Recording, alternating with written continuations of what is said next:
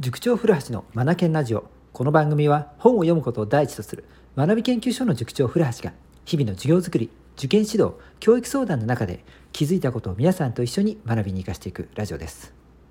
もう12月27日ですね。あっという間ですね、まあ、毎年受験指導というものをさせていただいているとですね、まあ、年末っていうのは本当ないわけなんですが、はい、あゆっくりねなんか自分の1年間振り返って内省をしたいなと思う今日この頃ですがはい、えーまあ、仕事柄仕方がないですよね。うん。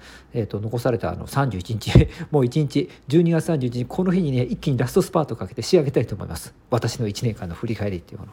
はい、でそんな中でですねこのラジオを通じてもですねこの1年間振り返ってみてどんなことが良かったのかみたいなたいなこともいろいろお話ししたいんですけどもなんかまずお伝えしたいことがいっぱいいっぱいあってですねちょっと後回しになってしまってるんですが今日もですね後回しにさせていただきます。うん、で、えーと、今日何話をするのかっていうとですね面接の練習のことで思うことがあったという話ですね。うん今ね中学受験生に向けたあの面接の練習受験面接という講座を行っているんですよその最中なんですね。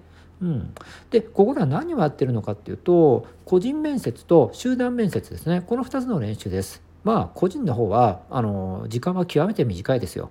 もう全体のだから90分あるうちの20分ぐらいですからもう本当に4分の1ぐらいですよね。うん。はい、で、えー、ほぼほぼ、うん、軸足を置いてるのは集団面接だっていうこと。なぜならばこれはね集団にならないと練習が成り立たないからです。だって皆さん考えてみてください。個人面接ですよこれはねご家庭の中でもできるんですよだってお父さんとかお母さんとかお兄さんお姉さんがいらっしゃればその方立てて質問してくださって答えるっていうことでできるんですよね。うん。これはねご家庭でできるんです。しかし集団面接はそうはいかないですよね。集団っていうと人数は6人からそうですね8人ぐらいですね。うん、学校さんとか年によって組によってもまた人数って変わってきますけども大体6から8人ぐらいをイメージしてもらいたいなと思うんですよね。うん、でこういった中で面接の練習って家庭では無理ですよね。だって6人8人も受験生いないですからね。うん。はい。で、えーと、集団面接って個人面接の集合体じゃないかっておっしゃられる方時々いらっしゃるんですがそんなことなくってですかむしろ全然違うんですよね。なぜかっていうと人って複数人集まるとグループダイナミクスっていう原理が働くんですよね。グループダイナミクス。なんか難しい言葉ですけども簡単ですよ。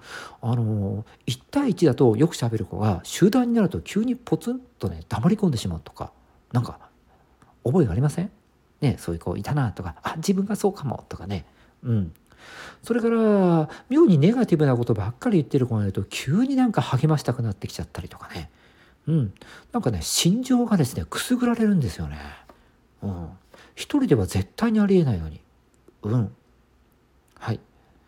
こんな感じでですねグループによるダイナミクス力学が発生するんですよ。だからねこれはねはい。同じような立場の人をやっぱ集めた中で練習しないとできないんですよね。そこで、まあ、塾の方でですね、うん、受験面接ということで入試直前の冬休みに毎年行っているわけなんですよ。うんはい、でこの中でですねうんすごいねもうなんか僕鳥肌立ってしまった子がいたのでちょっとその話をしたいんですよね。うん、あのもう一人ではなかなか喋れない子ですよ。声も低めでボソボソボソっとしていて自分の意見も言わない。お母さんと一緒に面談とか、えー、それから相談の時に来られた時にはお母さんの顔もすぐに見てうん、チラチラ見ながら、ね、お母さん、うん、代わりに言ってみたいな感じでお母さんに SOS 出してるような子ですよ。その子がですよ。はい。この受験面接という練習の場でまず最初の個人面接から僕の方をですねきちっと見てですね目をぶらさない。そして相当練習してきたんでしょうね。はい。流暢な言葉でですね最後まではい。死亡理由それからまあ、僕がね出した質問だとこう気に入ってる一冊とかそれから最近気になったニュースとかこういった質問をするわけなんですが綺麗に答えてくるんですよね。もぞもぞする様子も一切なし非常に丁寧うん文も短くなく長くもなく聞いていて心地よしもう完璧なんですよね。うん、声はまだ若干小さいですけれども、はい、非常に誠意を感じます。でそもそもですよお母さんがいないとしかもお母さんがいてもちらちらお母さんの顔見ながらね喋るような子っていうかむしろ喋れない子なのに一人で喋るんですよ。僕にきちんと目を見て。感動ですよね。うん。この子の中でよっぽど強い覚悟これあるんでしょうね。決めてきたからでしょうね。もうそう思うだけでもううるうるしちゃいましてですね僕がですね。すごいなと思ったわけなんです。話はまだ続きます。集団面接です。当然グループダイナミクスが発生しますからそんな中でねえ簡単に飲み込ませ飲み込まれてしまいそうじゃないですか。なかなか喋れない子。ねえ。すごいですね。全然そんなことないですね。はい。周りの人の話を聞きリーダーシップの役割も担いそして意見をまとめ会も先へ進行させていく。お見事ですね。うん。はい。これはね何なんでしょうね。うん。話す内容も確かに素晴らしいんですがやっぱりねその裏側にある見えない部分ここをね想像してみるともう本当にね僕鳥肌が立ってしまってですね相当練習したんだろうな。でも集団面接なんて練習できるもんじゃないじゃん。じゃあ何だろう。やっぱり覚悟だよな。やると決めたんでしょうね。一人でもうまく喋れない子集団なんか。ねえ。そんな子がですよ。リーダー役をやったりそれから自分がリーダー役ではない面接の時にはサポートに回ったりとかして。ねえ。相手の意見をフォローしたりとかさらにそれを発展させたりとかもう縦横無尽にですね集団面接の時間を動くんですよ。すごいな人って変われますよね。ほんと変われる。ほんとすごいなって思いました。うん。はい。この子のことを知ってる子たちは当然びっくりしてますよね。うん。負けちゃいられないですよね。うん。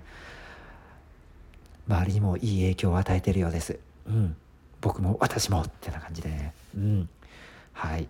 ということでですね集団面接という授業を今行ってるんですが本当に緊迫した中での練習になるわけなんですが覚悟を定めて取り組んでる子がいてですねもうその姿勢にもう感動鳥肌もんなんです私。はい。人の成長をこう見届けさせていただけるなんか仕事させてもらっていて本当にありがたいなと。なんか年末忙しいのに自分の反省ができないなんて言ってる。自分がなんかバカらしくなってきました。もうこういった尊い時にね尊い場に出会してもらえてるって本当贅沢だなって思いましたよ。本当にこの子たち絶対合格させてあげたいなってうん思いましたね。ということで集団面接ドラマがあるんですよ。明日最終日なんですけどね。日に日に参加してる子たちは良くなってきてます。はい。当日考えうるケースですね。こういったもの事細かくですねチェックしながらそれを子どもたち受け入れ、えー、そして、えー、試しえー、トライアンドエラー繰り返しながら身につけてもらってる最中なんですよね。うん、当然こういったね中断面接の練習やっていくと場がどんどん清まっていくというかどんどん荘厳されていくのですごいねなんかこう話がね綺麗に進んでいくようになるんですよね。集団面接でテーマを与えられてそれについて話し合うでこれに対してですね綺麗に話を進められるようになっていくんです。がしかし当日はですねこんなことありえないということも伝えてるんですよね。うん、はい、むしろ、あのー、某中学校さんはですね喋れない子がほとんどなのでそんな中でどう動くのかっていうこと、うん、そこまで想定してフォーメーションを組んだりとかしてですねその時にはどうするのかリスク管理までですね伝えそれを訓練しっていうことまでやってるんですよね。うん、僕ね思うんですが集団面接ってあのー、やっぱり情報量が勝負かなと思うんですよね。うん、集団になると人のね引き出される心情っていうのが違うんだよって先ほどお伝えした通りである。これだって立派な情報ですじゃないですか。うん、これがどんな時にどうなるのかどういう時にどうなるのかこういう症状が出ている子っていうのは多分、あのー、練習が足りていないんだと思う。とかね、えー、こういった症状になっている子はもう緊張に飲み込まれてしまってると思う、うん、だからそういった子に対して温かく思いやりの眼差しを向けようなんてことまでね伝えたりするわけなんですよね。うん、でこれって情報じゃないですか。情報量情報がいっぱいあると対処しやすいですよね。うん、で当然こういったことを知っている子たちもいるわけであってでそういった子たちと相対することにもなるわけであってそうなった時には今度は経験値が勝負かなと思うんですよね。うん、経験値、うん、僕たちも約30本のテーマを用意してそれに対して集団面接、うん。えー、練習を繰り返してきていますからはい、経験値っていうところでも、はいまあ、まあ、そんなにはね周りの子たちには劣ることはないかなと思いますけどもそんな中で情報そして経験こういった2つ、うん、大事にしながらですね仕上げにね明日は向かっていこうかなと思ってるんですよね。うんはい子供たち本当にねよくついてきてくれてますよ。うんはい明日また楽しみです。はい明日もドラマがあるかもなんて期待しちゃって、うん、いいんじゃないかなそう思います。本当に頑張ってますから。今日も最後までお聴きいただきありがとうございました。 Read more, learn more, change the globe、素敵な一冊を。